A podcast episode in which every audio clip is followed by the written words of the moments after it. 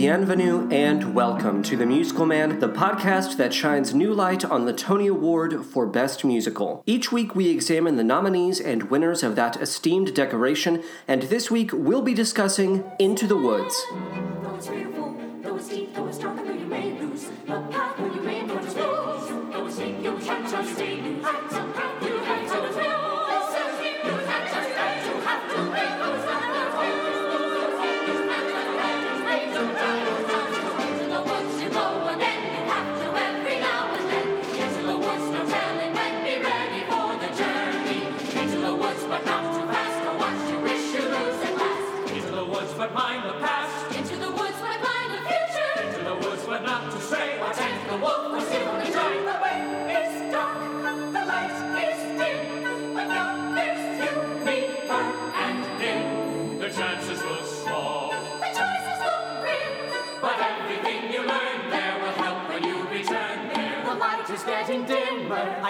See a glimmer.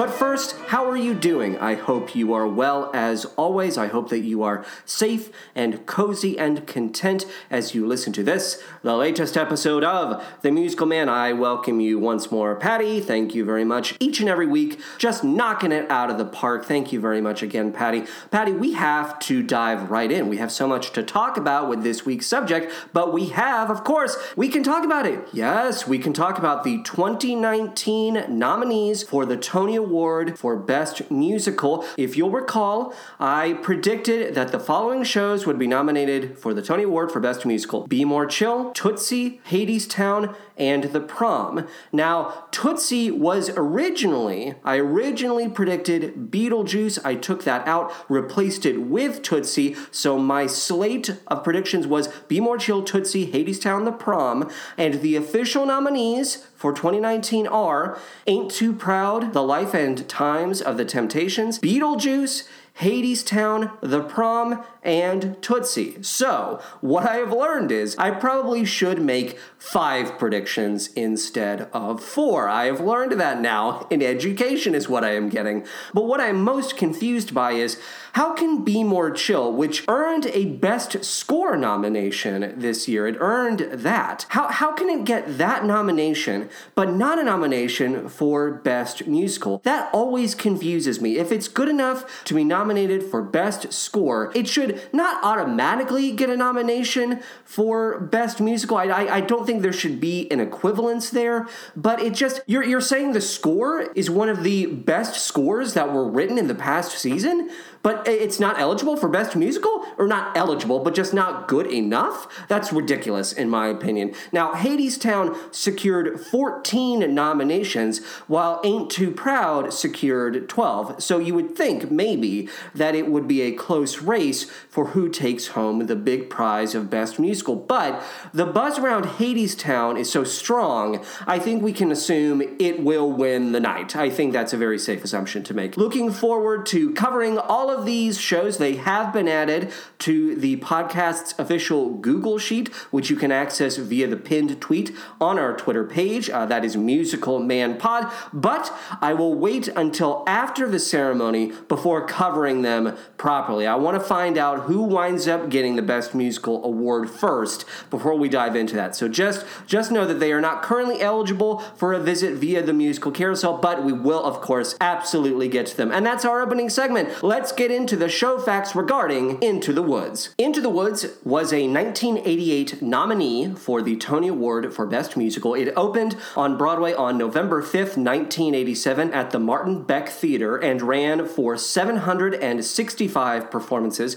The book was written by James Lapine. The music and lyrics were written by Stephen Sondheim. The director of the original production was James Lapine. The musical director was Paul Gemignani. Oh, I think that's a name that I have probably mispronounced before. It seems familiar to me. The choreographer, uh, and we should say this is another musical staging by credit, so not officially recognized as choreographer. Musical staging by Lar Lubovitch. The set design was by Tony Straiges. Again, I apologize for these mispronunciations. I, I assume I'm getting them wrong. The lighting design was by Richard Nelson. The costume design was by Ann Hould-Ward. And the original Broadway cast included Tom Aldredge, Bernadette Peters, Robert Westenberg, Chip Zien. Zion. Now, I'll, I'll just pause right there because I think a lot of people think it's Zine, a lot of people think it's Zine. I specifically went to YouTube and found a clip of him pronouncing his own name, and he pronounces it as Zion. And I'm honestly, that's been bugging me for years. I always assumed I was getting that wrong, and he's fantastic. He's great. So I'm glad that at least in this instance, I was able to confirm that I now know his pronunciation. I have it in my heart and in my mind. So continuing with this cast, we have Barbara Bryne, Kim Crosby, Maureen Davis, Danielle Ferland, Joy Franz, Philip Hoffman, Joanna Gleason, Jean Kelly, Merle Louise, Edmund Lyndeck, Kay McClelland, Lauren Mitchell, Chuck Wagner, Pamela Winslow, and Ben Wright. Here is the breakdown in regards to the nominations and wins for Into the Woods. So it was nominated, of course, for Best Musical. It was also nominated for Best Direction of a Musical. That nomination went to Lapine. Also nominated for Best Performance by a Featured Actor in a Musical, Robert Westenberg. Nominated for Best Choreography, Lara Lubovitch. Nominated for Best Scenic Design, Tony Stragus. Nominated for Best Costume Design, Ann Hould-Ward. And nominated for Best Lighting Design, Richard Nelson. The show won Best Original Score, which went to Sondheim. It also won Best Book of a Musical, which went to Lapine. And it won Best Performance by a Leading Actress in a Musical, and that went to Joanna Gleason. Couldn't be more deserving if she tried. She's fantastic in the show. So, in total, 10 nominations and 3 wins. And harkening back to my confusion regarding Be More Chill, so just to review, Into the Woods won Best Original Score and Best Book of a Musical. When you add the score and the book of a musical, and you're saying that they are the best the season had to offer, and yet it doesn't win Best Musical, my brain explodes. My brain cannot handle it. We'll talk about what won. More than likely, a lot of you already know what won that year, but we'll get to that near the end of the show. We got a lot of ground to cover before we get to that. So let's talk about the plot of Into the Woods, shall we? So the show opens by establishing the wants or wishes of our core cast of characters via the storybook recitation of an onstage narrator. The narrator is a character properly represented on stage. So Cinderella longs to attend the King's Festival. These are all fairy tale characters, in case you're uh, really not familiar with the show. Uh, all of the characters are fairy tale characters. There are two original characters known as the Baker and the Baker's Wife, but outside of that, all of the characters are icons that you would most likely uh, recognize. So Cinderella longs to attend the King's Festival. Jack hopes his cow, Milky White, will provide milk.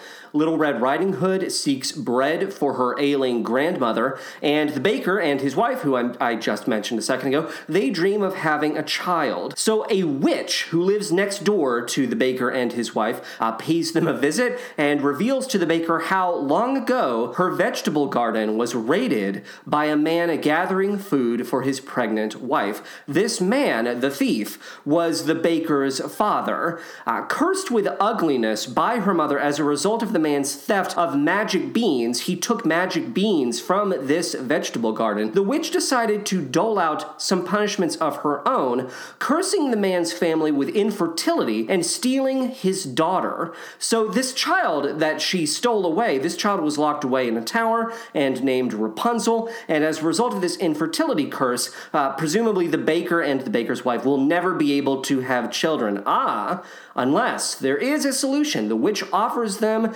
a reprieve. So since the baker and the wife, uh, I love how ugh, it kind of kills me how we have the baker and his wife. I wish she had a name. You know, all the other characters have names. We could have given the baker and his wife, more importantly, names. Uh, but you know, it's a fairy tale, so I guess we're supposed to just go with this sort of uh, broad characterization. So since the baker and his wife wish to have this curse reversed, obviously they agree to gather four ingredients so the witch can brew a potion. The cow as white as milk, the cape as red as blood, the hair as yellow as corn, and the slipper as pure as gold. If they can collect these materials in three midnights' time, the curse will be lifted and the witch will become beautiful once more. Now, Act 1 is filled with a high number of complications. Lapine describes the show in one of my research sources as being fundamentally a farce. That's how he describes uh, the show, which I never considered until this week. Uh, so, highlights of Act 1 include Little Red meets and is eaten, along with her grandmother, by a wolf. Cinderella and Rapunzel meet their respective princes. Uh, Jack comes into the possession of the magic beans, which allow him to access the of the giants via beanstalk and profit off the riches he finds there. Pursued by a giant, Jack chops down the beanstalk and thereby kills the creature. The baker and his wife grow closer during their pursuit of the witch's ingredients, and all the while, a character known in the script, the book, as the mysterious man, comments on and assists the characters. Act 1 ends with the family curse lifted, the witch losing her magic as a result of becoming beautiful, and happy endings being served to everyone who is deserving of them. Meanwhile, as the curtain comes down, a second beanstalk begins to grow in the distance, and as the narrator intones, he says, To be continued. Now, Act 2 is much more somber and heady in comparison to Act 1, uh, which is why most school productions cut it entirely. The school version of the show ends definitively on the happy endings of Act 1. So, in Act 2, catastrophe falls upon the cast of characters when a giantess comes crashing into their world, hell bent on exacting her revenge on Jack. Her husband, the giant, was killed by Jack, and so she has a bloodlust. She is ready to kill Jack as a result of his actions. Other complications from Act 2 include uh, the princes are found to be having affairs with Snow White and Sleeping Beauty, the narrator, the baker's wife, Jack's mother, Rapunzel, and Little Red Riding Hood's mother and grandmother are all killed, either as a result of the giantess's rampage or the panic said rampage incites. The baker and the mysterious man, who we learn is the former's long absent father, confront and learn from each other. And in the end, the giantess is defeated, she is killed, though the baker and Cinderella warn Jack and Little Red that the violence cannot continue. They must instead grieve for those who have been lost, learn from what has happened, and help each other to be better in the future. And they form this really great uh, non traditional family unit. Uh, in the end, Jack, Little Red, the baker, and Cinderella, uh, they come together in order to help each other, and they decide that they're going to live live with each other as this family. I think it's really beautiful that that final decision on the part of those characters. So that's my very quick plot breakdown of Into the Woods. I do have a lot of miscellaneous thoughts right up top in regards to theme. So let's talk about those. Uh, well, I'd say right now, yeah, I like the idea of that. Into the Woods is primarily about how parent-child relationships affect our ability to sustain healthy relationships.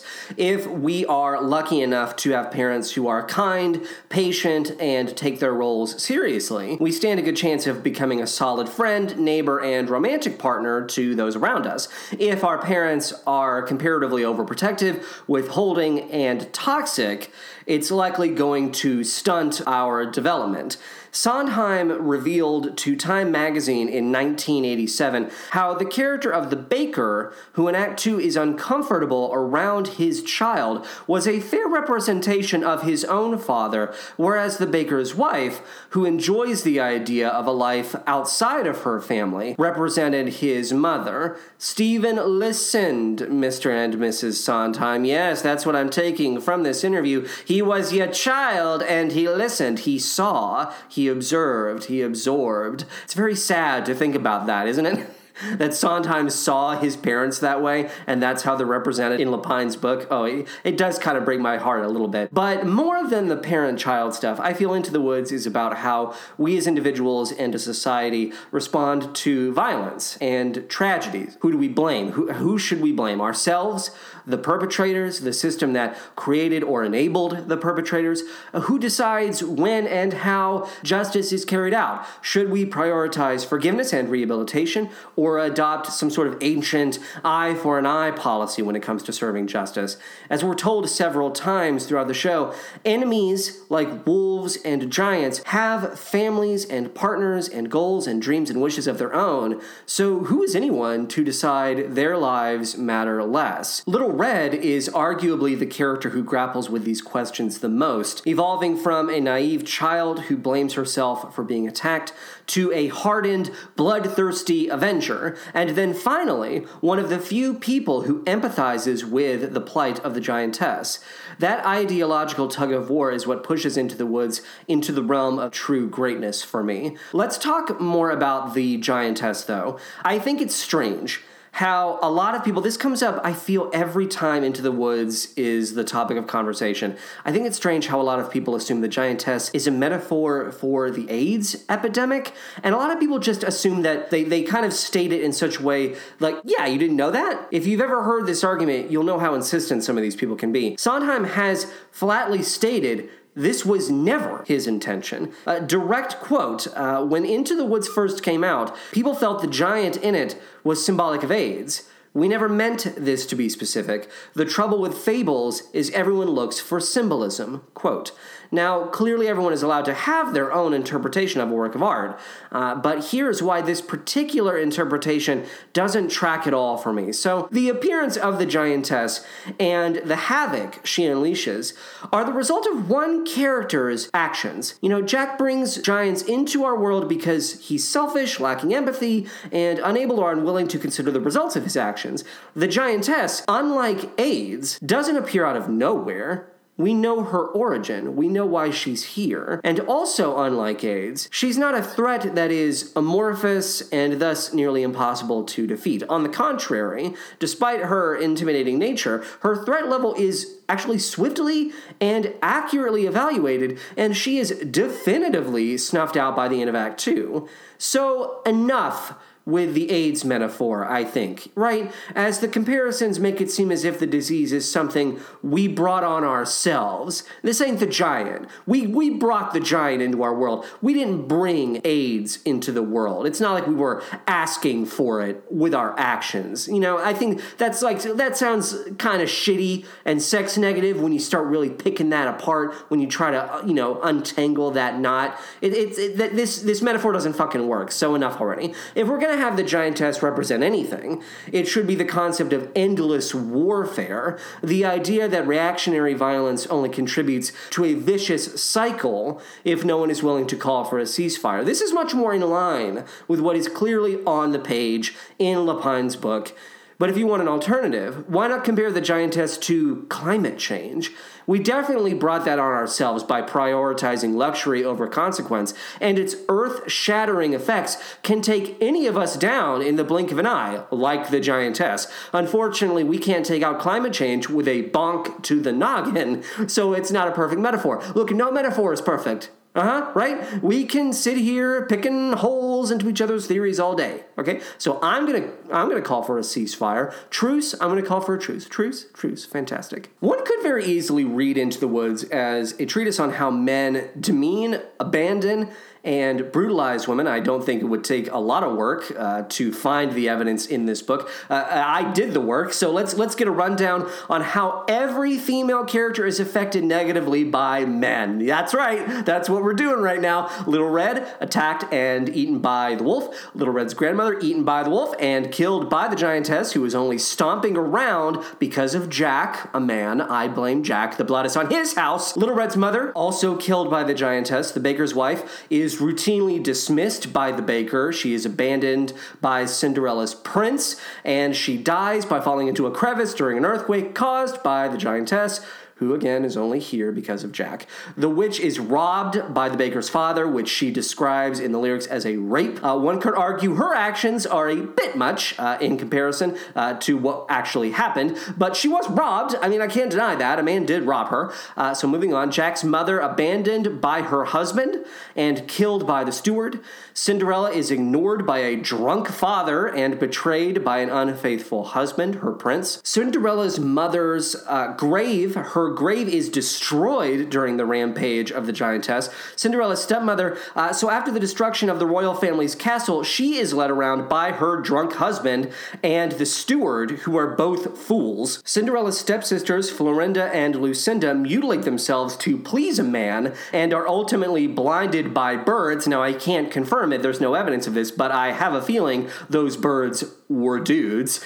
and uh, Rapunzel is betrayed by an unfaithful husband as well. She is trampled by the giantess. Uh, most of her pain comes as a result of the witch's actions, but men aren't doing her any favors. That, that's, that's pretty clear. And finally, the giantess herself, she is the only female character who actively fights against the actions of a male character. And for her efforts, she is also killed. So, a lot to take in. The men in the story kind of get off fairly easy when it comes to uh, actual pain, you know, physical pain, emotional pain. The, the, the baker has to go through a lot of emotional uh, grief. He, he does. He deals with grief. But I would say that's I would say that's better than getting. I, I, think that's better than getting tossed into a crevice like his wife. I know it's not his fault that she got thrown into a fucking earthquake crevice, but I, I don't know. The, the men, you got it easy. You got it fucking easy and into the woods. I, I'll just say that once more. Now, for the purposes of researching this episode, I listened to the 1987 original Broadway cast album.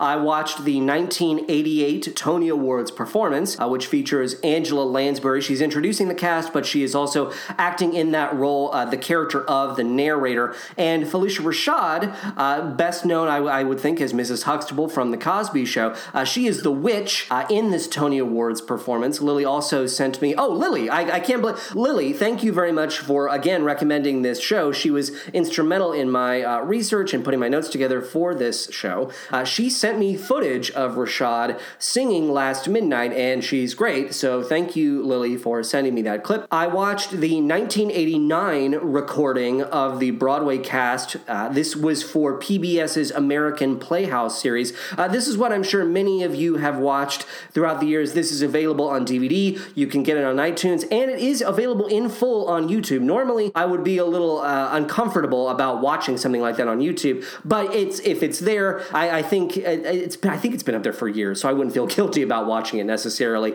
Uh, that's fantastic. I've seen that many many times, but I rewatched watched it this week. I also listened to the 1991 original London cast album. I found the prologue from that London production uh, also available on YouTube, and I was absolutely captivated by the scenic design represented there. Uh, so whereas the Broadway production, that that that that show went big, right? It went big to provide glossy costuming and this you know very large scale imposing wood. Uh, but London served solid white geometric shapes. The set is very abstract abstract and very cold and haunting. It's like you're in a, a doctor's office or a waiting room. Uh, they, they're also providing these crisp, paper like costumes. I remember Jack specifically is wearing what looks to be like a triangular sort of pyramid newspaper hat cap. It's great.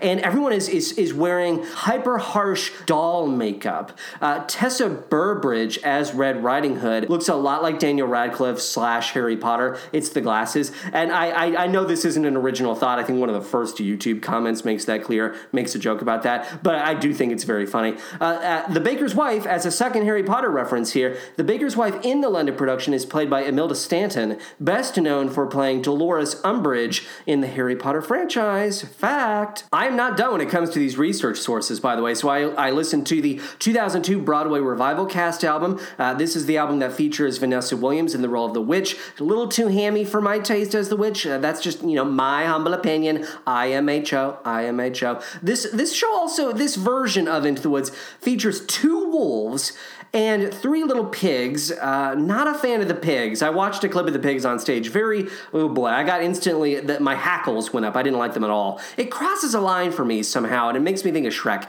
I know, I know this was all way before Shrek, but no pigs. I think just no pigs. If you're going to direct the show, get rid of them. Just, I, I don't care. Get rid of the fucking pigs.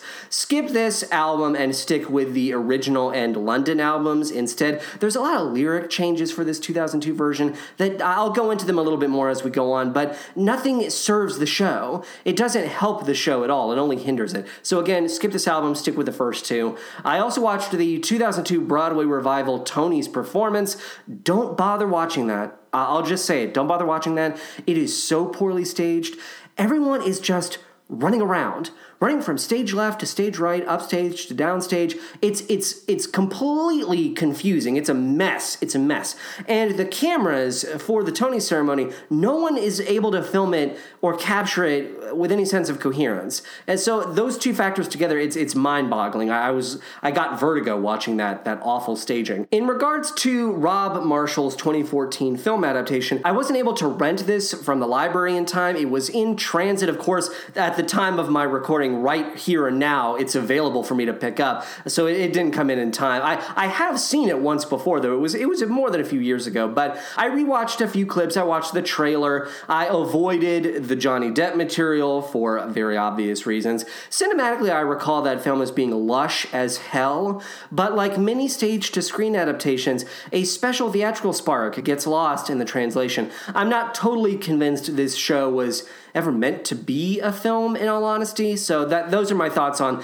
those are my chief thoughts on the rob marshall film. And then finally the last uh, research source that i employed here was a video known as into the woods mti conversation piece with stephen sondheim and james lapine. Again these titles they just roll off the tongue don't they? They're like ooh it's like liquid silver. It's just so rich. And oh you just love saying it. Into the woods mti conversation piece with Stephen Sondheim and James Lapine. I'll say it once more in, into the. I'll say it again. Into the Woods MTI conversation piece with Stephen Sondheim and James Lapine. it just oh it makes me it's like a warm quilt being wrapped around me. So this is the video you received at a certain point. I, I don't think that you would receive this still. Maybe you do.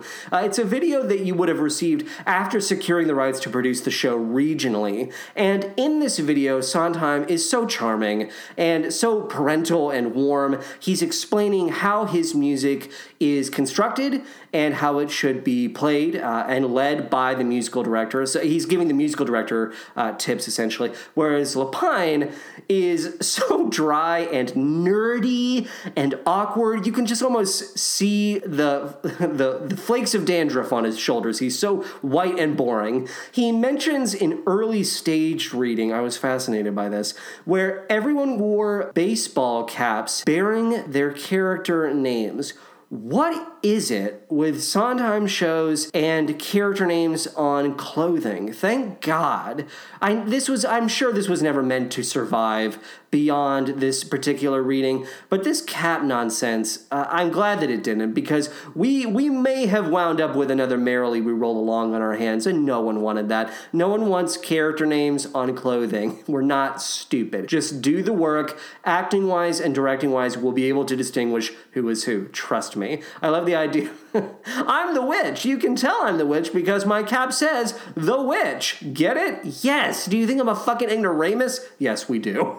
There is also a great moment from this video. It's around the 42 minute mark uh, on the YouTube upload where Lapine and Sondheim, so they're sitting in this bizarre living room and they're both on separate couches and in front of them there is this giant coffee table covered with big coffee table style books. Big, big books. And they're sitting casually right. They're sitting, you know, back against the, the back of the couch, kind of pretending badly. Neither of these men are actors, but they're pretending to be casual. And you can tell because we we watch them. Uh, there's some voiceover during this, but there's there's like a few seconds where they're just sitting staring straight ahead, dead as robot zombies. And then you it's so obvious that a director or someone behind the camera snapped their fingers and they both bolt forward at the exact same time as if they're on springs in a Tex Avery cartoon. They spring forward, lean forward, and just open up random books, pointing at books, pointing at the page, and vaguely talking, like, uh, yes, mumble mumble, this book.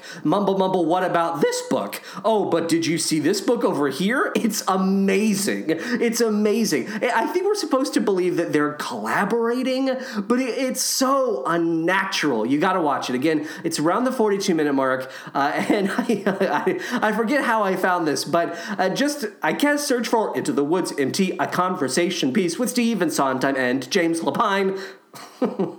kind of worked. That joke kind of worked. Of course, now is the point in the show when we must discuss the score of the songs of Into the Woods, the prologue. Once upon a time, I wish in a far off kingdom, more than anything lived a fair maiden, a sad young lad, I wish and a childless baker more than life. I wish with his more wife. More than anything. more than the moon, I wish. The king is giving a festival. more than life, I wish. I wish to go to the festival. more than riches. And more, I wish my cow would give us some milk. more than anything. I wish we had a child. Squeeze pal, squeeze I wish to go to the I wish festival. you give us some I wish milk we or might have even a child. I I wish. Yes, oh, one of the best openings for a show. Sondheim, in this opening number, he takes the concept of an I Want song and with the prologue declares Into the Woods as an I Want show. That's all that the show is about wanting, grasping, striving, just reaching and leaning and wanting those dreams and those wishes so damn bad. It is the absolute strongest spine in the show. Everyone is driven into the woods to make their dreams a reality, and the adventurous, quest-seeking spirit of this opening is is what gets me every time. It has the same bravado, really, as an I Don Quixote. I would compare it to I Don Quixote. I, I know I've already expounded on theme quite a bit uh, here, but I'm all about the woods standing as just a very simple symbol of the world, right? That's obvious. The big, wide, scary, often dangerous as hell, but occasionally and beautifully rewarding world. Everyone is wary of venturing into it as it puts them at risk, right? And yet we must engage with the wood and the world. The wood and the world is where we find ourselves. Uh, this is also where we get the witch rap, uh, which, Sondheim, in the MTI conversation piece video, he insists in that video that this is not a rap. Oh, yeah, Stephen? Uh, tell that to the drum machine, the craziest component of your score. Greens, greens, and nothing but greens. Parsley, peppers, cabbages, and celery, asparagus, and watercress, and and lettuce. He said, all right. But it wasn't quite, cause I caught him in the autumn in my garden one night. He was robbing me, raping me, rooting for my rutabaga, raiding my arugula, and ripping the I, I love and I am completely baffled by the drum machine. I, the drum machine is even more prominent on the London recording, if you can believe it. I say beef it up. That's that's where I wind up landing. Beef up the drum machine, either go big with it or cut it entirely, which the 2014 film finally did. I believe I don't remember the do do do do do do do do I don't remember that from the 2014 film.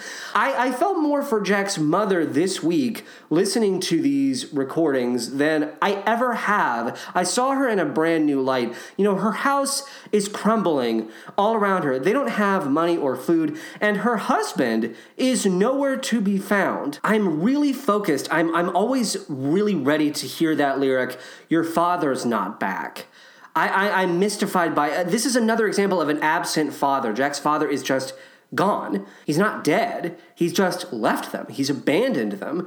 Uh, I think it would be a mistake to play Jack's mother as dotty, you know, overly comedic or badgering and mean spirited. I think that's a little easy. I think you should play her as human as possible. We should clearly understand how much she loves and wants to protect Jack, this very absent minded boy of hers. We need to know that from moment one. I, I think the humor will come. I don't think you need to push the humor of Jack's mother.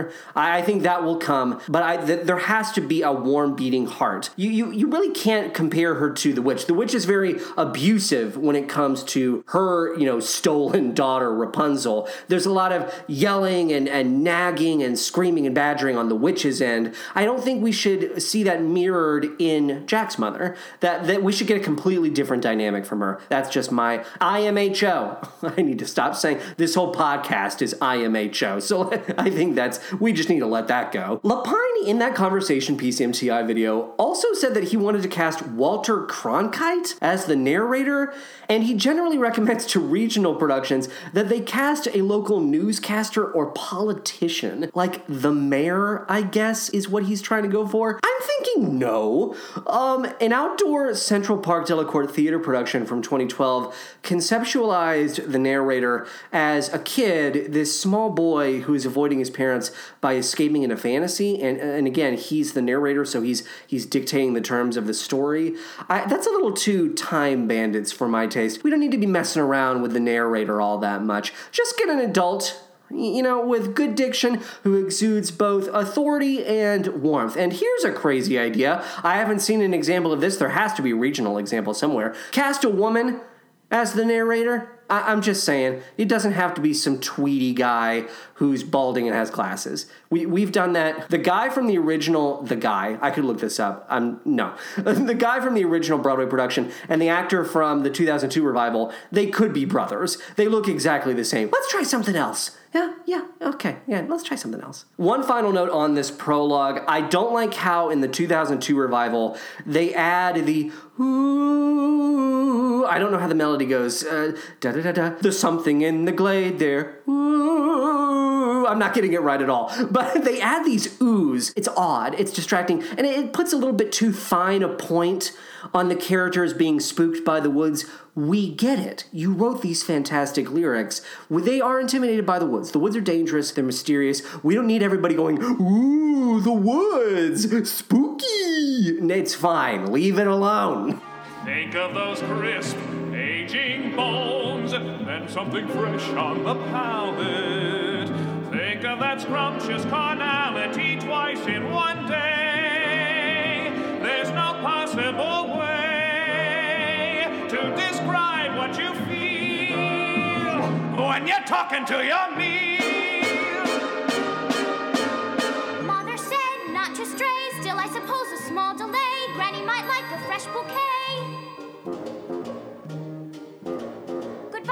Wolf.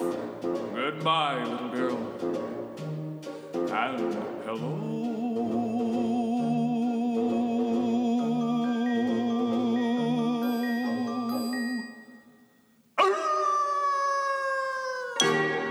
Ah, yes. Hello, little girl. The wolf, as a character, is one of many components directors have tried to sexualize over the years. Lapine included. His work uh, with the original Broadway production involved creating this costume design for the wolf, and you'll you'll see this if you go and you watch that PBS American Playhouse series recording of that show. So the, the original costume design for the wolf in- included this truly crazy, hyper detailed wolf cock.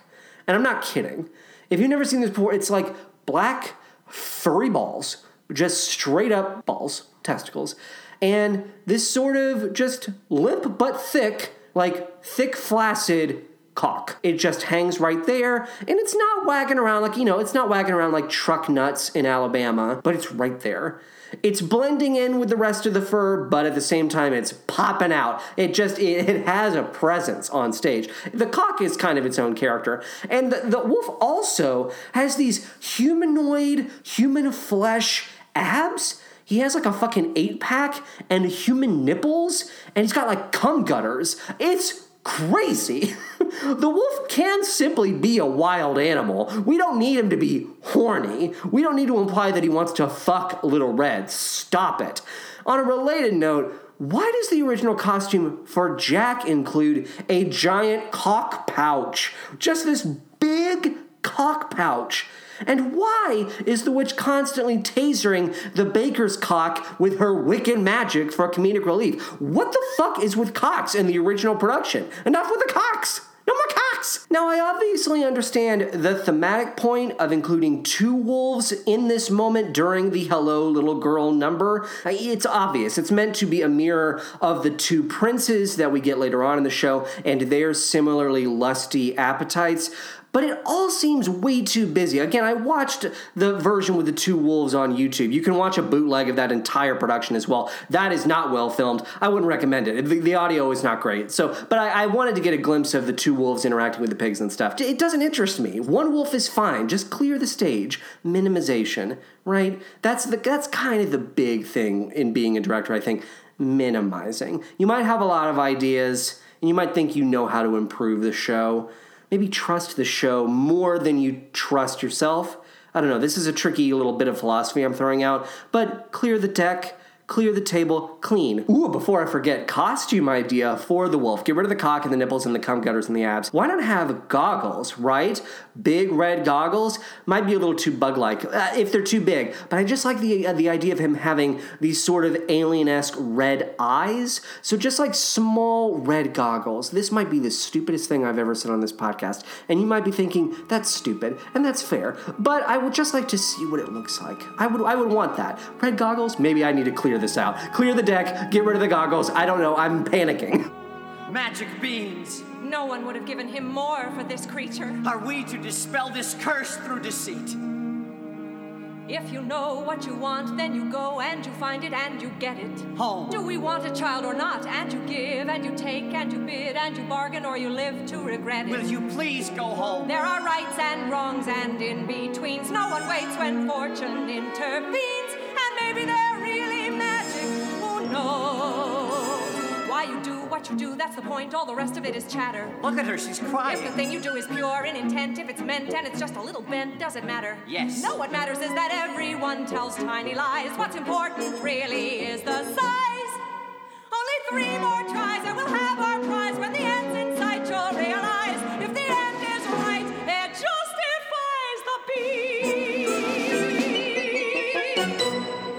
It was during my re-listen. I was re-listening to maybe their magic. Uh, I, I realized all over again how Joanna Gleason is the secret weapon of the original cast. It makes total sense that she won a Tony Award for her performance as the baker's wife. She is so again warm. That's harder than you would think to exude on stage. That I mean, that's really that's going to be a lifeline between you and the audience if you can establish yourself as someone who is warm. Someone that wants you know if you if they could they would embrace you and you would want to be embraced by them. And that's what that's what she exudes as the baker's wife. She's also just so quick with the delivery of the of the lines in the book and she is so scrappy. She makes the baker's wife so scrappy. It's amazing. I especially like her delivery in the pbs recording of you forgot your scarf she says that to the baker. It's it's just it's a really good, really good comedic moment from her. Uh, have you seen the PBS recording yet? Just stop the podcast, watch it in full. It's two and a half hours. I know that's a big investment for your time, but if you haven't, you gotta. You, you just gotta. It's homework. It's homework, kids. kids, yes. Snap, snap. Homework. It's on YouTube. Go for it. Uh, everyone should be a fan of The Baker's Wife by the time she declares, if the end is right, it justifies the beans. If you ain't got 'em on your side by then, you ain't got 'em. you ain't got 'em. I know it's hard to know, but you'll actually you will know. They'll they'll love that line if they love you. So good luck to everyone who plays the Baker's Wife. It's the best character in the show best character in the show. So go for it and give it everything you got. Am I in the MTI conversation piece right now with Sondheim and Lapine? Am I one of the jungle plants sitting behind Sondheim during his interview at the piano? He is surrounded. I don't know if they were trying to get. Uh, they, they put all these books behind Lapine as if he's like the narrator, maybe. He's like the keeper of the keys, the, the master of the story. And then I think Sondheim, this is nuts to consider, but he is surrounded by all these gigantic plants, and I guess that's supposed to be the woods. But it looks like a jungle. It looks like a set from the Golden Girls. Let's be. Miami is nice, so I'll say it twice. Miami is nice. Miami. Mother said straight ahead, not to delay or be misled. I should have heeded her advice, but he seemed so nice.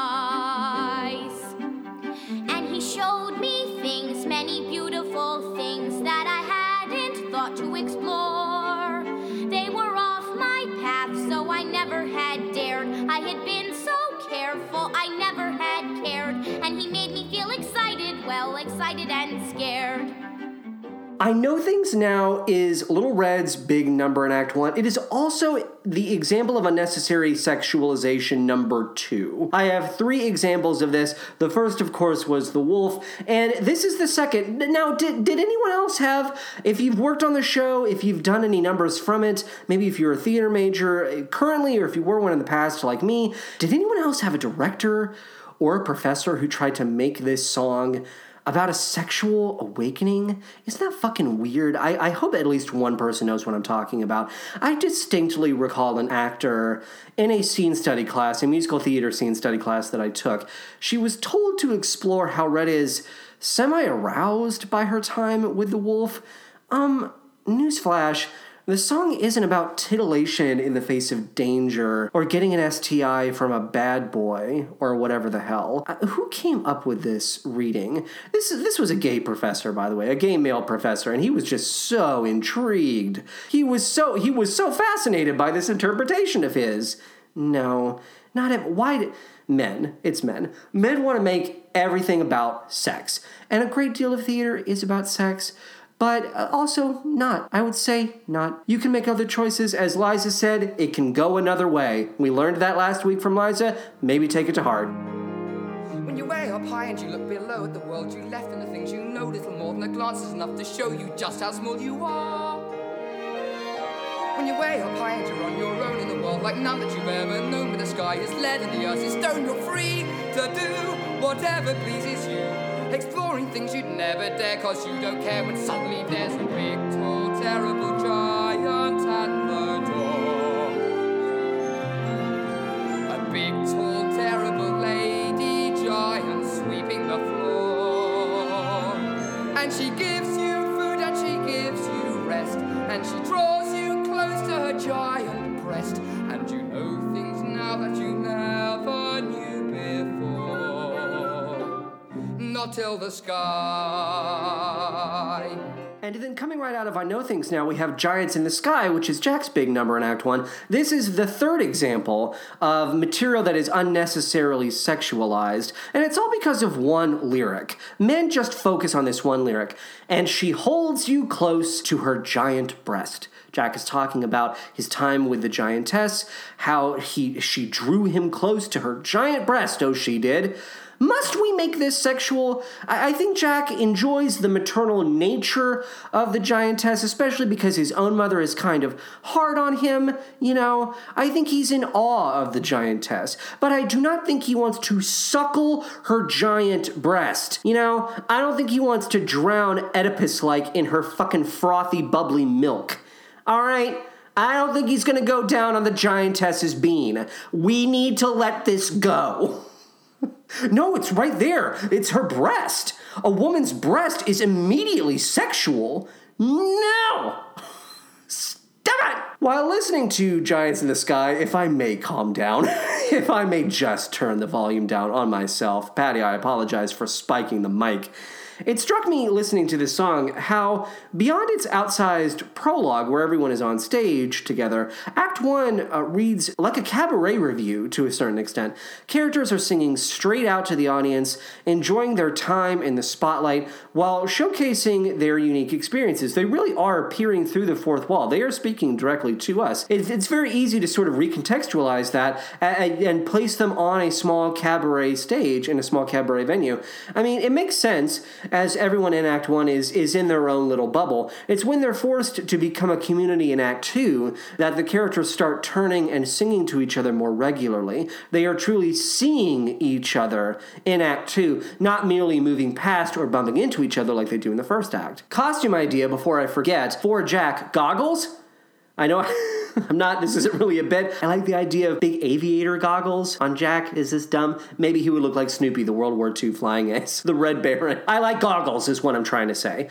In general, I don't think you should go too young or too old when casting Jack and Little Red. If I may insert myself into the MTI conversation piece video once more, uh, Gaten Matarazzo of Stranger Things will play Jack in a Hollywood Bowl production this summer. That's going to be a concert version of the show. And I think he's about as young as you want to go with Jack.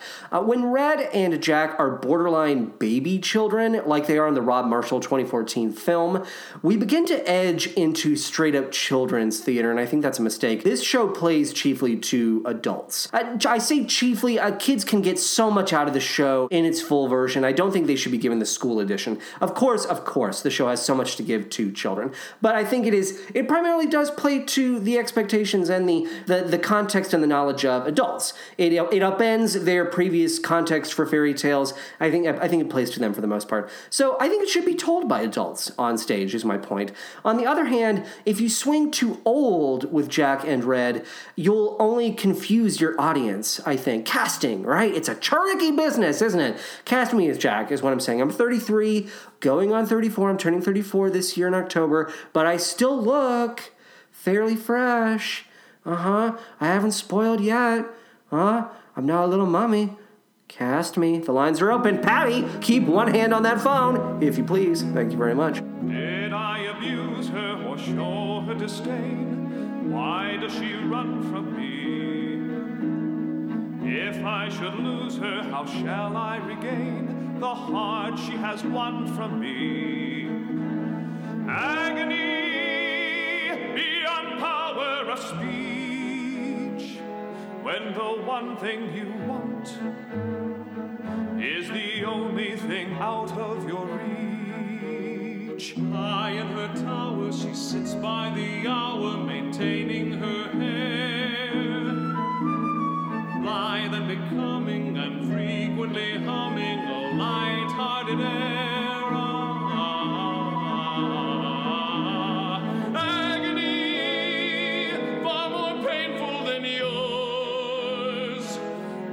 Know she would go with you if there only were doors. Agony, all the torture they teach, but as intriguing or half so fatiguing as what's out of reach.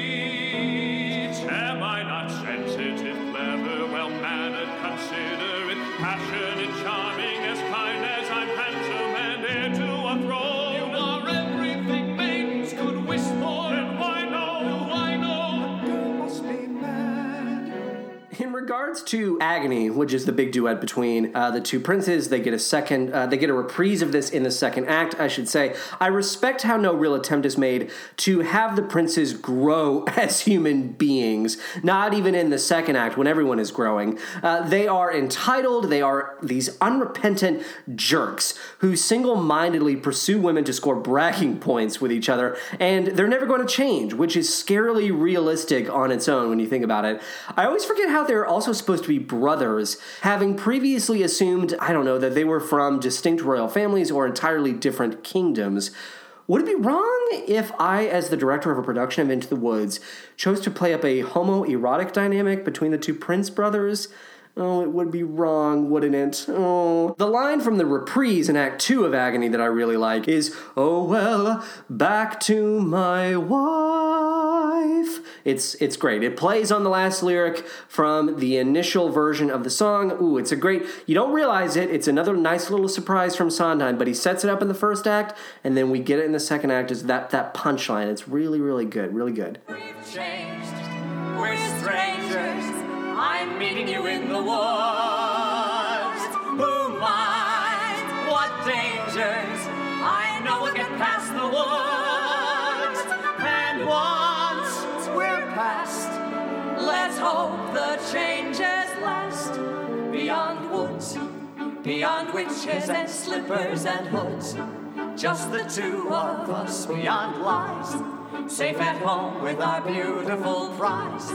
Just a few of us. It takes trust. It takes just a bit more and we're done. We want four, we have none, we've got three.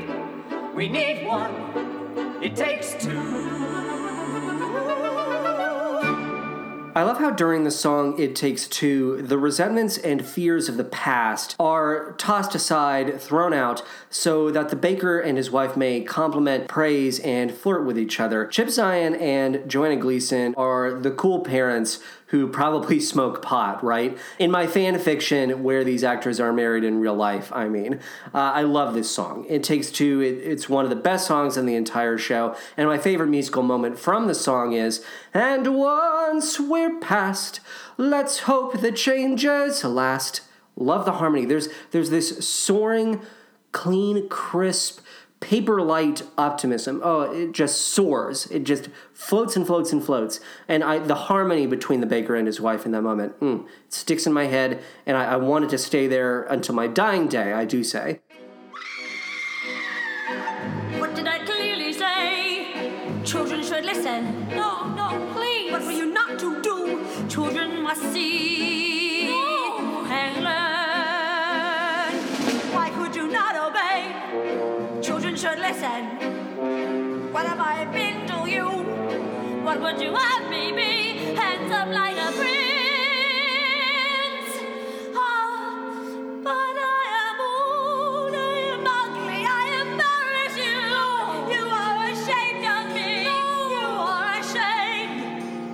this about Bernadette Peters. I'm glad that this is her second appearance on the podcast. We're going to see her many more times throughout the the, the podcast's uh, time, its history. I'm, I'm glad that we're talking about her in a context that is not the goodbye girl. Uh, she is fabulous as the witch. I should have I should have said that uh, much earlier, but she's fa- fucking fabulous as the witch. Really put her stamp, her brand on that role for all time, and she is going off on the track "Stay with Me" during this the number "Stay with Me." The witch is an A plus character. She exudes a ton of humor and diva dynamicism. Lapine really does give the actor playing the witch so much to work with, but I think we tend to downplay how she is. Uh, she is an abuser. The witch is convinced she loves and is only acting in the best interest of her daughter, when in reality, she is chipping away at her daughter's sanity. She drives Rapunzel to madness. Rapunzel has a rough time in general, doesn't she? I mean, the poor girl gets lost in the desert, and then she has she gives birth to twins in the desert. Poor Rapunzel. I feel so sad for her. So while I can't empathize with an average parent who may be afraid to let their child go, I only see the witch as a fucked up menace. I would play her as deeply threatening here during Stay With Me, an anaconda who would rather squeeze the life out of Rapunzel than see her get away for even a moment. Oh, that would be that would be great to watch. He's a very smart prince. He's a prince who prepares, knowing this time I'd run from him. He spread pitch on the stairs. I was caught unawares, and I thought, well, he cares.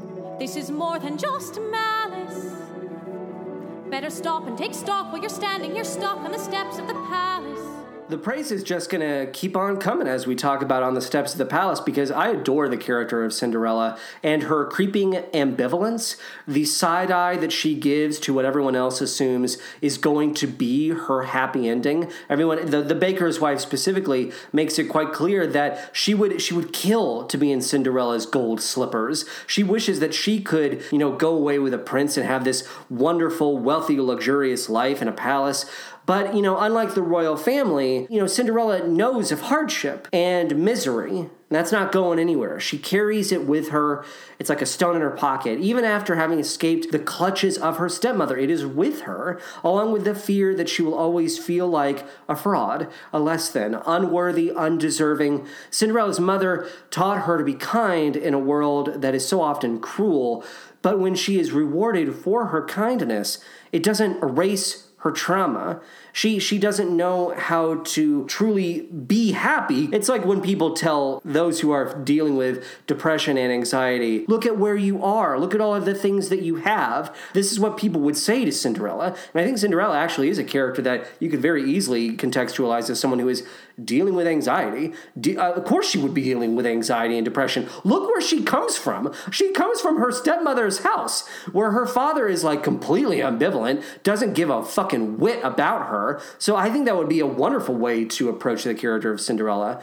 But, you know, unlike the baker, Cinderella doesn't wither when confronted by life's hardships. She is she's wounded by them and she is scarred and injured, but she doesn't willfully lay down in the face of them. When her prince is found to be infidelious, she kicks him to the curb. When her kingdom is in danger, she runs toward that danger, not away from it. And when she sees need in others, she offers her service, not because it's demanded or wrung out of her, not out of some royal obligation, but because it's the right thing to do. But getting back to the song on the steps of the palace, I talk a lot about theme, and I, I do just want to talk about this song. That that push and pull, that that indecision that she has in her heart, the the idea that she doesn't know which way to go is just it's great. It's it's just great, isn't it? Watching her work that out, we're watching any actor in the role of Cinderella work that out should just be such a delight. It's it's a it's a great back and forth. The baker's Wife has her own sort of push and pull in the second act. I like watching characters deal with that. Indecision. That's what life is all about. That that struggle to really know if the decision you're going to make is the right one, the best one for you. The 2002 version of this song really does disservice to the original material. Again, Sondheim crafted this wonderful piece of musical theater, and the 2002 version shoehorns Jack and Red into the tail end of what should just be Cinderella's special moment. Let's just hear that now. And you've learned something too. And I've learned something too. Something you never knew. And I've learned something too that I never, never, never knew before. The land of the giants.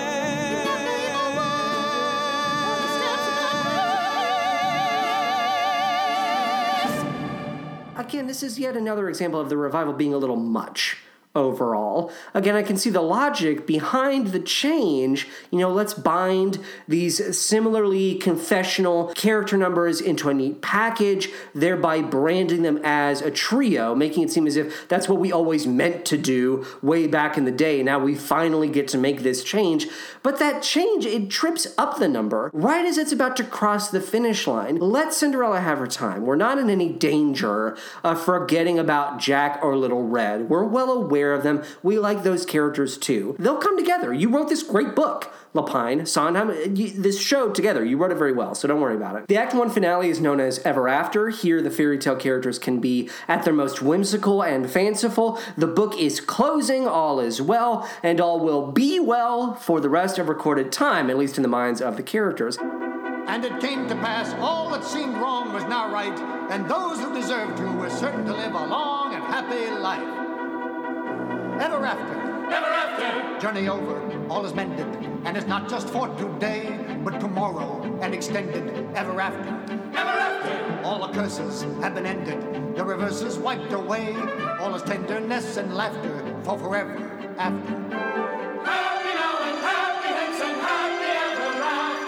Dangers and confusions, and the paths would often swerve. There were constant disillusions, but they never lost their nerve, And they reached the right conclusions. And we got what we deserve. None desire, none sorrow, tenderness and laughter, joy today and bliss tomorrow. Remember, this is how the school edition of Into the Woods ends. And isn't that odd? I just I want to talk about it again. Sondheim and Lapine know, they know, they know that children shouldn't grow up thinking their lives will one day be free of hassle, and yet they signed off on this ending for the school edition? No. Tisk tisk, my boys. Tisk tisk.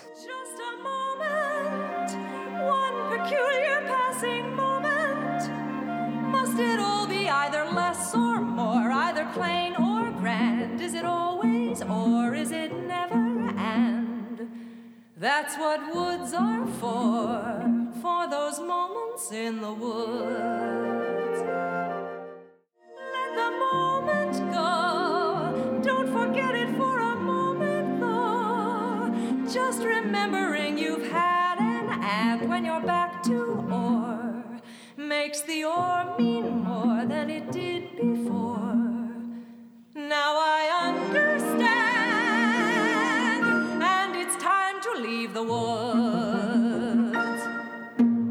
I'm just going to repeat the lyrics that you heard in that clip. I know it's I know it's redundant to do so, but I love them so much. Must it all be either less or more, either plain or grand? Is it always or? Is it never and? And then later the baker's wife sings, Let the moment go. Don't forget it for a moment though. Just remembering you've had an and when you're back to or makes the or mean more than it did before. I realize context is probably key here, so at this point in the show, the baker's wife has encountered Cinderella's prince, and they have shared this passionate moment of it. They have embraced, they have kissed, they have made out passionately like teenagers, and she's fantasizing about what it would mean to live a life other than her own. But in thinking about it, weighing all of her options, she realizes that at the end of the day, she does want to be with the baker's She does care about him, her child, and the family, the home that they have developed. And that arc is really amazing. Moments in the Woods is is one of my I have said this several times, but it's one of many favorite songs for me in this show. And I love the Baker's wife. I'm gonna say it again. Uh, everyone should be on board for her at this moment. And when she is taken from us, when she dies, mere moments after this song, Moments in the Wood, uh, we should feel shocked and uh, completely wounded and taken aback. Her death makes something quite clear that no one is safe, not even our favorite characters. And in the PBS recording, Joanna Gleason gets a really big, extended ovation after Moments in the Wood, and by God, if she doesn't deserve it. I believe I have this right. The PBS recording was a sort of reunion for that original cast. Uh, they, they brought everyone back together so that they could uh, specifically film it for PBS, and I think the audience is really on board. They're really excited to have those, those people back together, and I think that's why we get some of these really big ovations. But Joanna Gleason, again, completely deserving of it. What a treasure. It's because of you there's a giant in our midst and my wife is dead.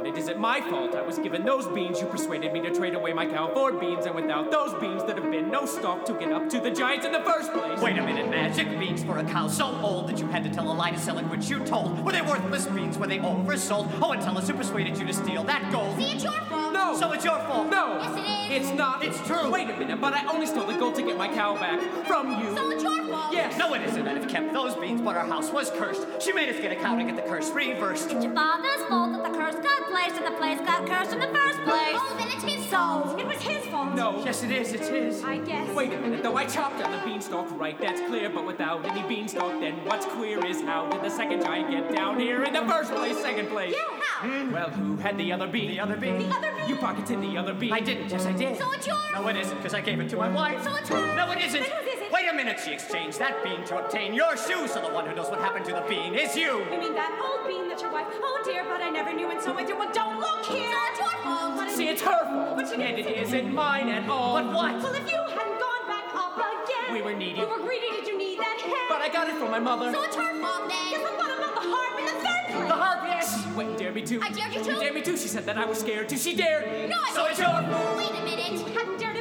And you had left the harp alone, he wouldn't be in trouble in the first place. She hadn't raised it Yes, the she hadn't raised it It in the first who raised the place. in the first place. Your fault. You're responsible. You're the one to blame. It's your fault.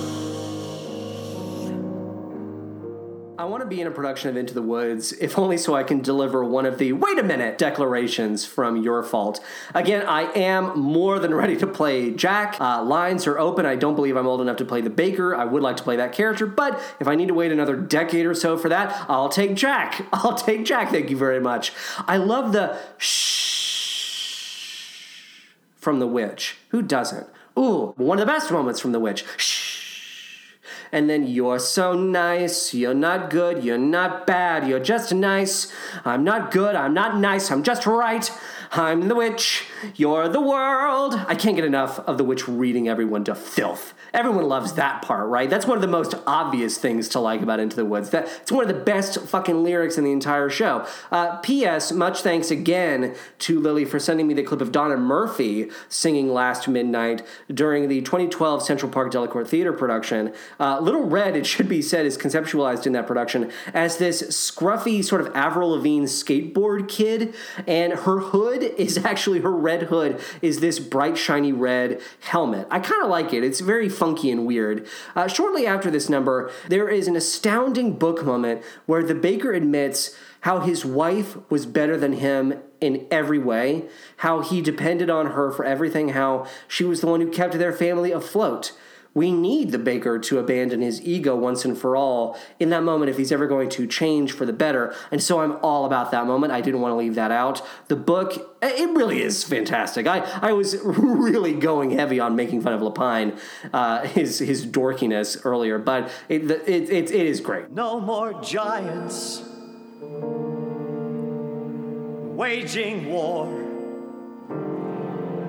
Can't we just pursue our lives with our children and our wives till that happy day arrives? How do you ignore all the witches,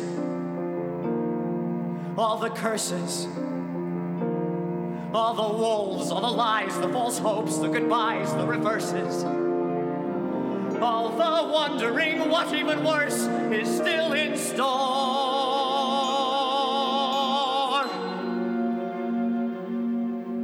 All the children.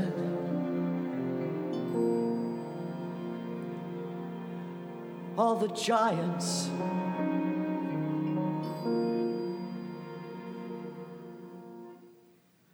No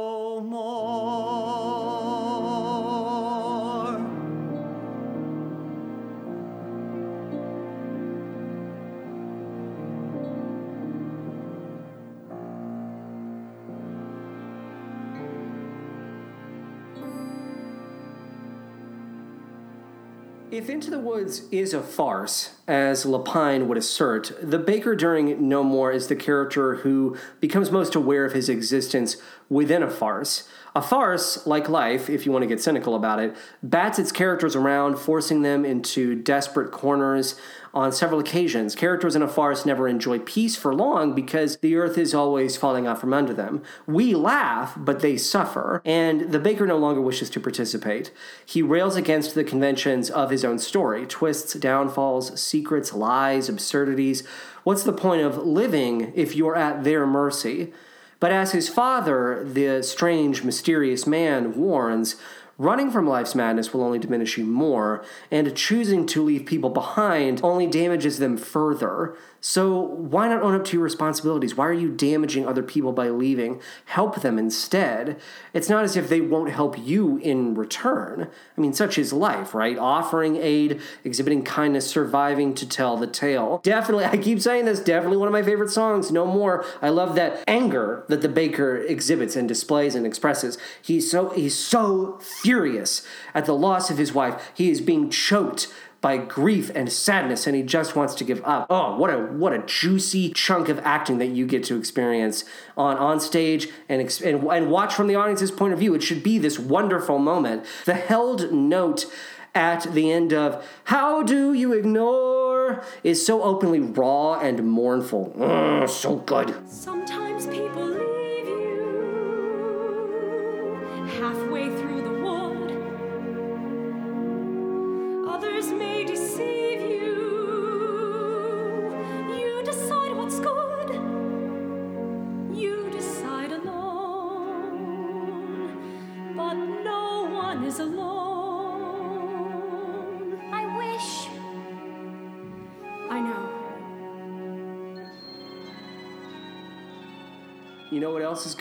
Uh, when Little Red says, I wish, and Cinderella says, I know, during No One Is Alone. It's so sad. It's so sad and great. No One Is Alone expertly captures the kind of difficult conversation you'd have with a child who is wrestling with tough questions. Of the many lessons imparted in the song, No One Is Alone, I especially like how Jack and Red are told they have as much impact on the world as any adult, even their smallest actions have ripple effects, and so they must never act rashly. What a pleasure to get lost in the winding, roundabout wonderings of this song. Again, hard to believe it, along with the entire second act, was cut for the sake of the school edition. Children need to learn about the moral grays of life. They need to learn. Eh, I know that. I know I said the show chiefly plays to adults, but I'm regretting that even more as I as I keep thinking about it. Bring your kids. Show them that second act is what I say. And then finally we have the finale. Children will listen. Once upon a time, far off kingdom, lived a young maiden, a sad young lad, and a childless baker with his wife. Careful the things you say, children will listen. Careful the things you do, children will see and learn.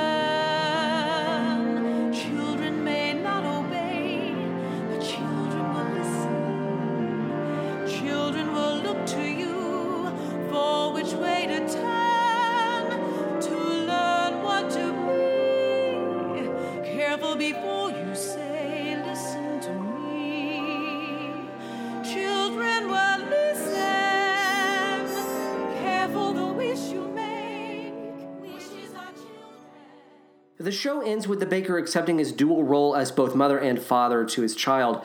His wife may be gone, but he's able to keep moving because he is and has always been enough. I've used that phrase before, but I, I like it when characters learn they are enough. No one knows what may come tearing out of the woods, or raining down from above, or creeping in from just next door. But in the meantime, everyone will try to prepare, improve, and tend to those who are not themselves, who are unlike themselves, I should say. It's all we can do. The final reprise of Into the Woods during this finale is perfection. I enjoy how the baker sings about seeing a glimmer of light when everyone else fears that the light is diminishing.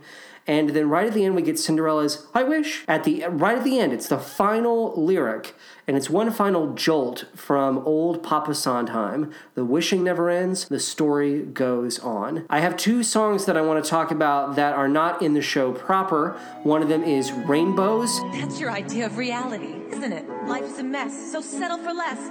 Maybe you don't really want to have children. Don't say that. Of course I do. Yes, I want children. I don't think you want the responsibility. I do. I do. But But can't we just be happy the way we are? are we happy?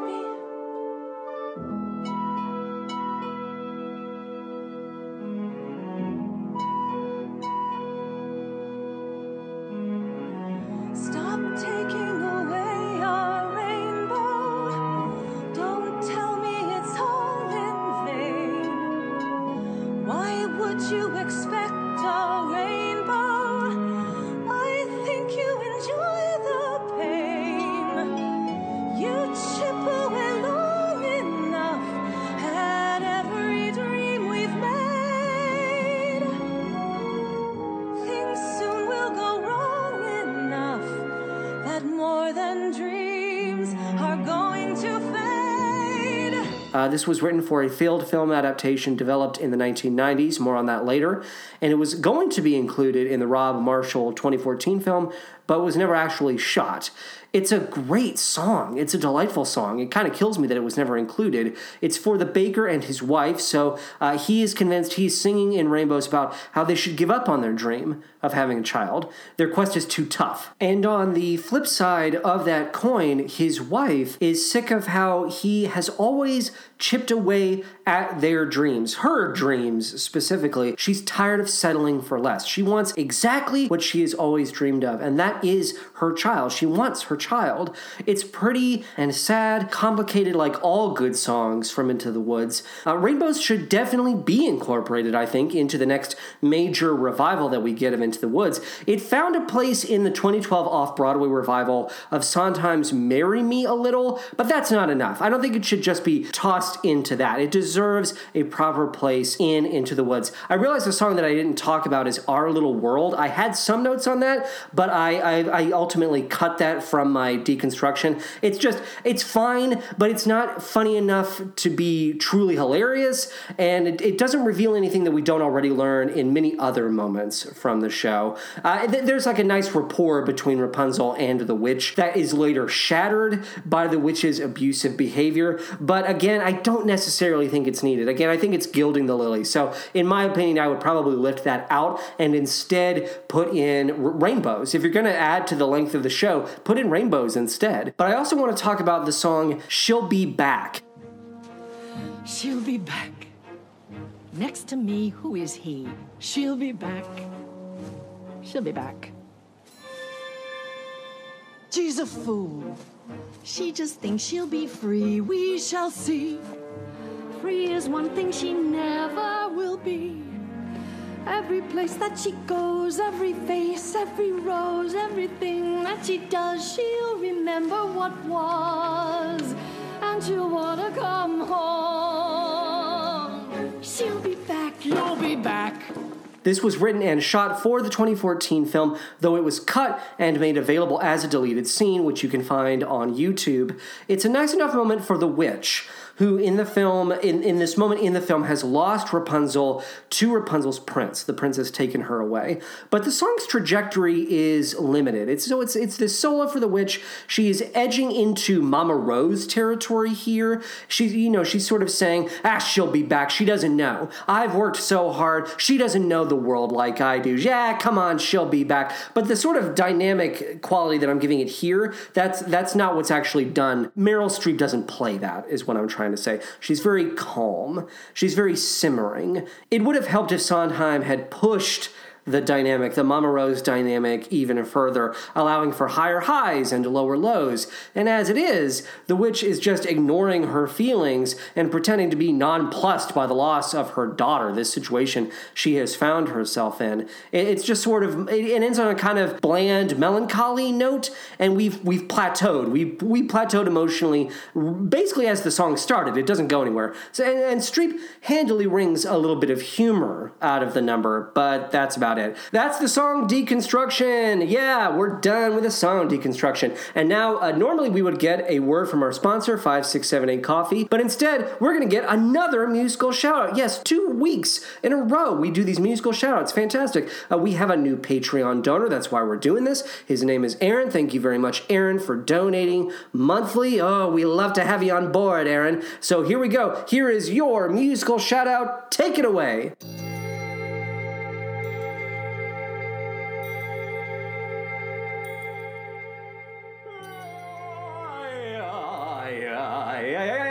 It's me, Adolfo Pirelli. Yes, it's me, Adolfo Pirelli from Sweeney Todd. Yes, I have it a mustache, I have it a hat, I have it a hands, I have it a tool, I have it a feet, I have it a butt, I have it a cock. I know what to do with it. I kid, I kid, even though I am a master of cunnilingus. Ha ha!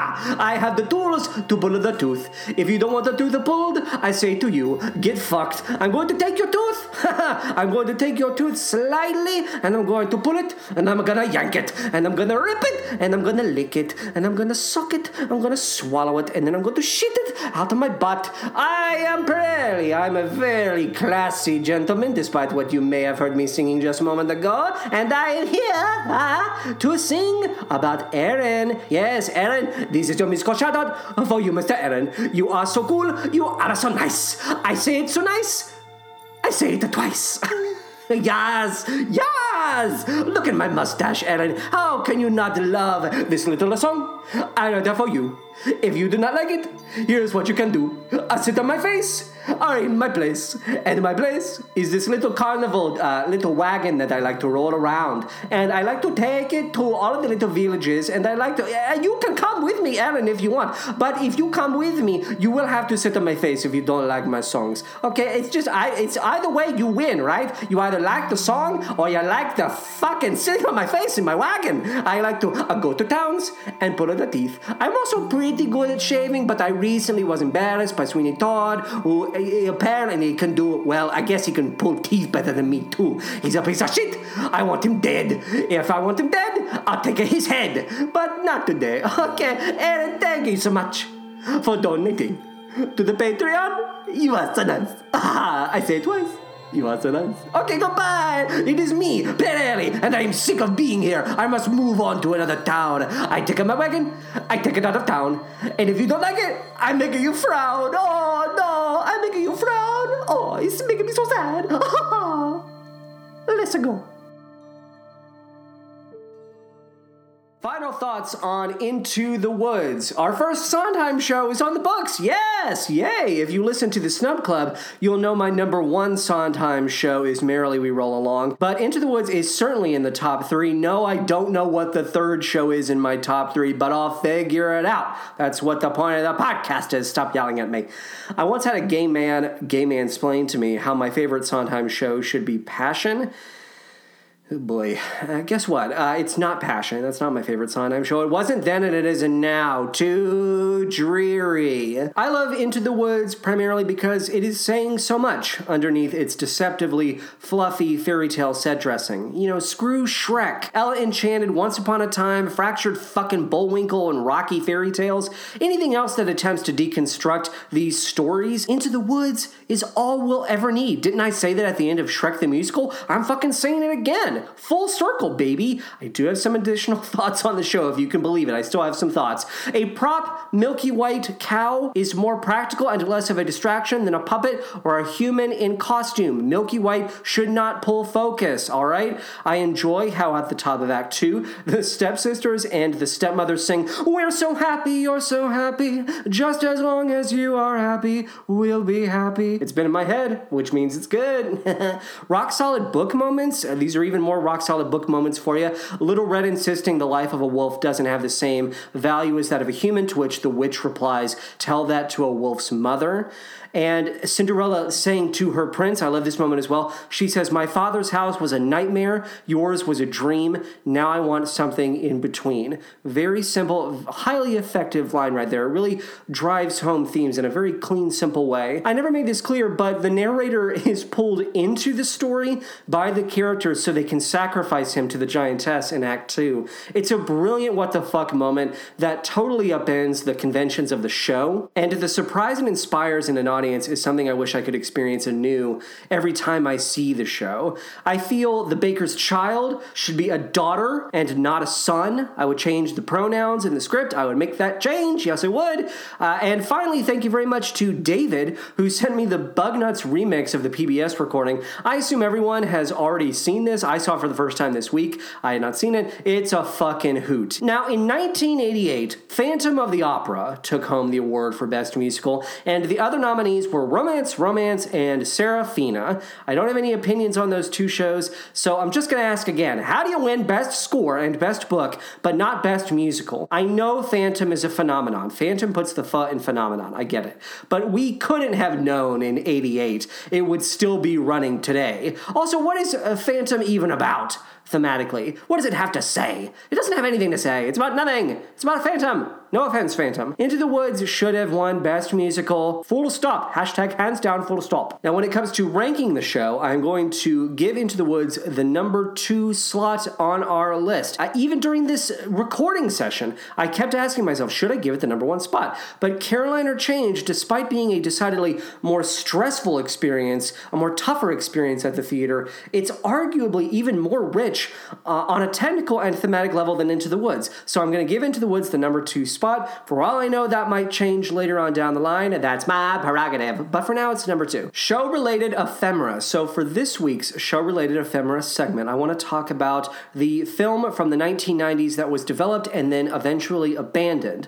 So this was going to be a joint between Columbia Pictures and Jim Henson Company. It was going to be their adaptation. Uh, the Jim Henson Company approached Sondheim and Lapine initially in the early 90s with a concept they had already long since perfected. They wanted to see live action actors acting alongside puppets, and the puppets in this project would play all of the animal characters. So, Milky White the cow, Cinderella's birds potentially, the wolf. I also kind of assumed the giant would have been a puppet effect as well. So, Sondheim and Lapine signed on. They were very eager to have this developed into a film, and Lowell Ganz and Babaloo Mandel, great name, uh, these two guys who had previously written the scripts for City Slickers and A League of Their Own, they were hired to develop the screenplay. Sondheim produced an entirely new opening for the show called I Wish, the lyrics for which can be found in the second volume of his collected lyrics. Uh, those are known as Look, I Made a Hat, as well as the aforementioned Rainbows. So he wrote that for this 90s film, as I already established.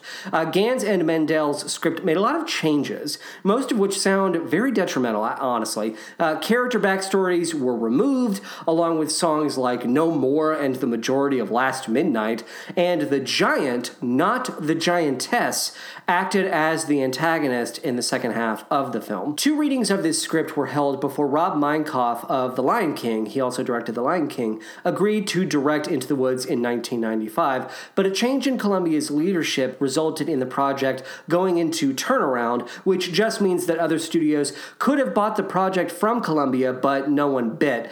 But let's go back to those two readings of the script because the casts for those readings are fascinating and represent the 90s at their goofiest and whitest. Now, to be clear, not a single actor at either of these readings was an actor of color. That's nuts. It's even crazier when you recall how Rob Marshall's 2014 film was practically as white.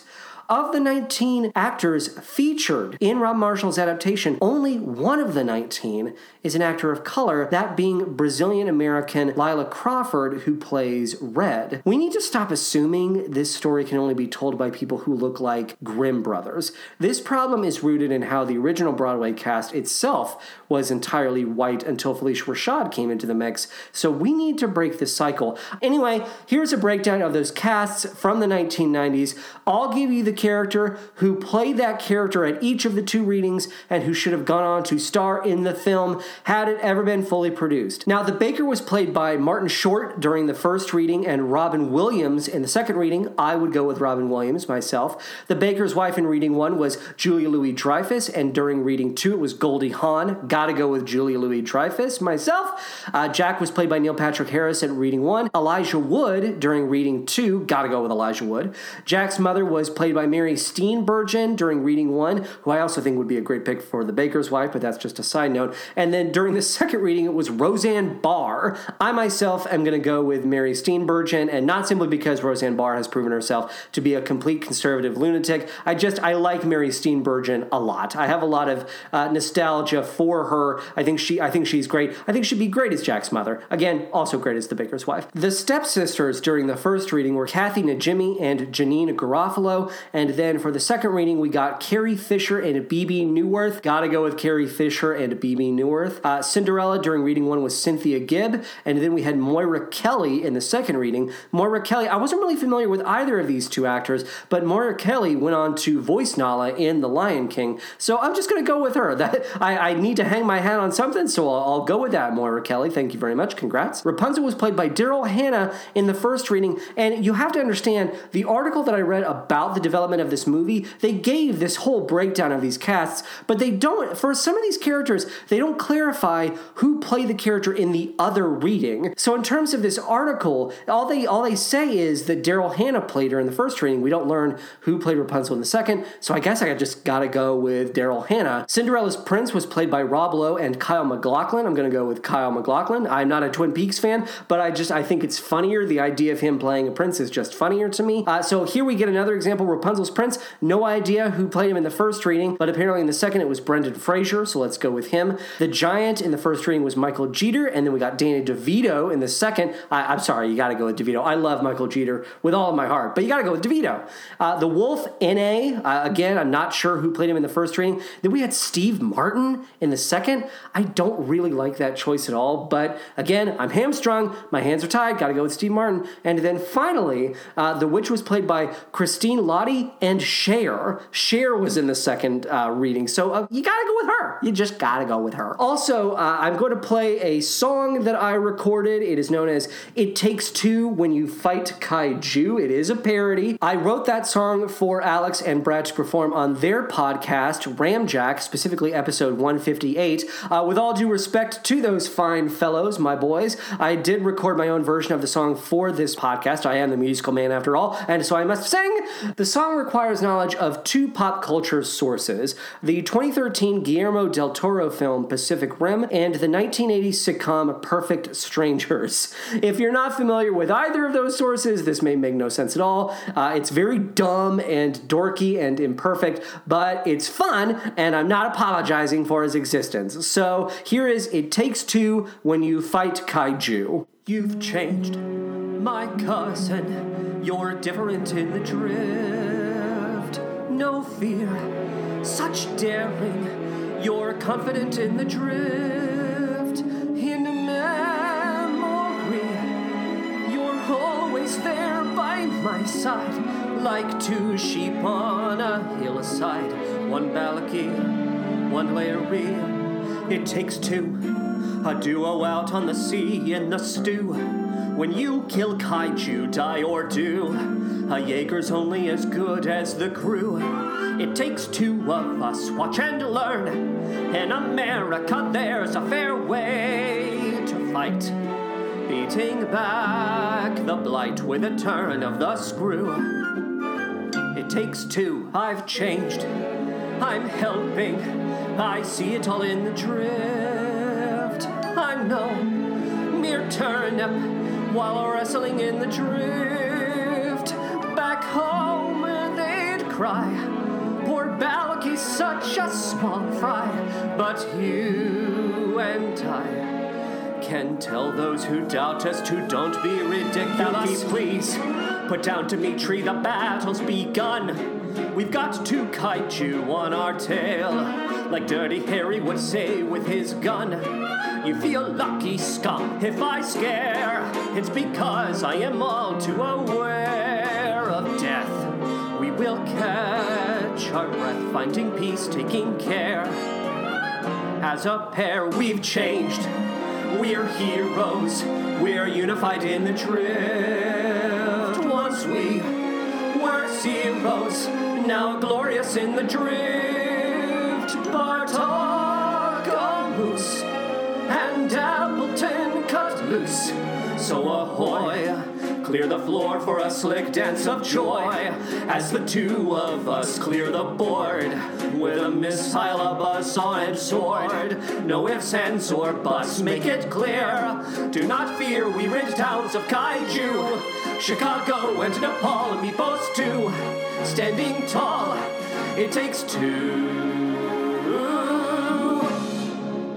I told you it was dumb. Thank you very much for indulging me when it comes to that silly song that I wrote. Uh, normally, this is the moment where we would take a ride on the musical carousel to determine which show we are discussing next week. But as I said, we have a new Patreon donor, Aaron, and he has the ability to decide where we go on the musical carousel. He decided that next week's subject is going to be the 1993 winner of the Tony Award for Best Musical, and that is Kiss of the Spider Woman. Uh, 1993, that's the same season as The Goodbye Girl, so we're returning to that season. Last week I forgot to play the truncated carousel cue as I normally do when announcing a Patreon selection. Uh, you heard it just a second ago, I know, but just for the sake of making up for it, let's hear it a second time for good measure.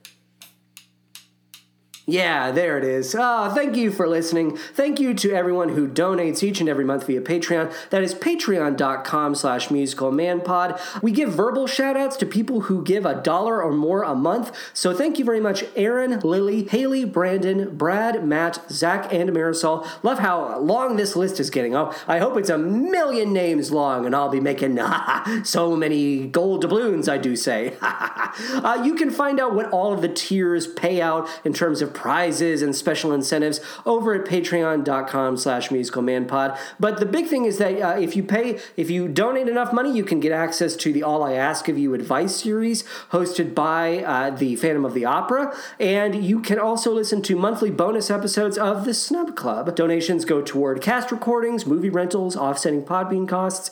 And if we ever get to $100 in total monthly donations, it will result in me producing what I am, I, I think I've established this before, but I, it, it is going to be stylized as M3, and that stands for the Movie Musical Man. And I've decided that's going to be a monthly series where I'm going to talk about tri- uh, trios of movie musicals. Each episode will be about three musicals linked by some sort of theme. I really want to watch the Descendants movies, Descendants 1, 2, and 3. So please encourage your friends to give money so we can get to that get to that $100 tier, that landmark, and then I'll immediately go to work. I will watch Descendants for you. I I do say.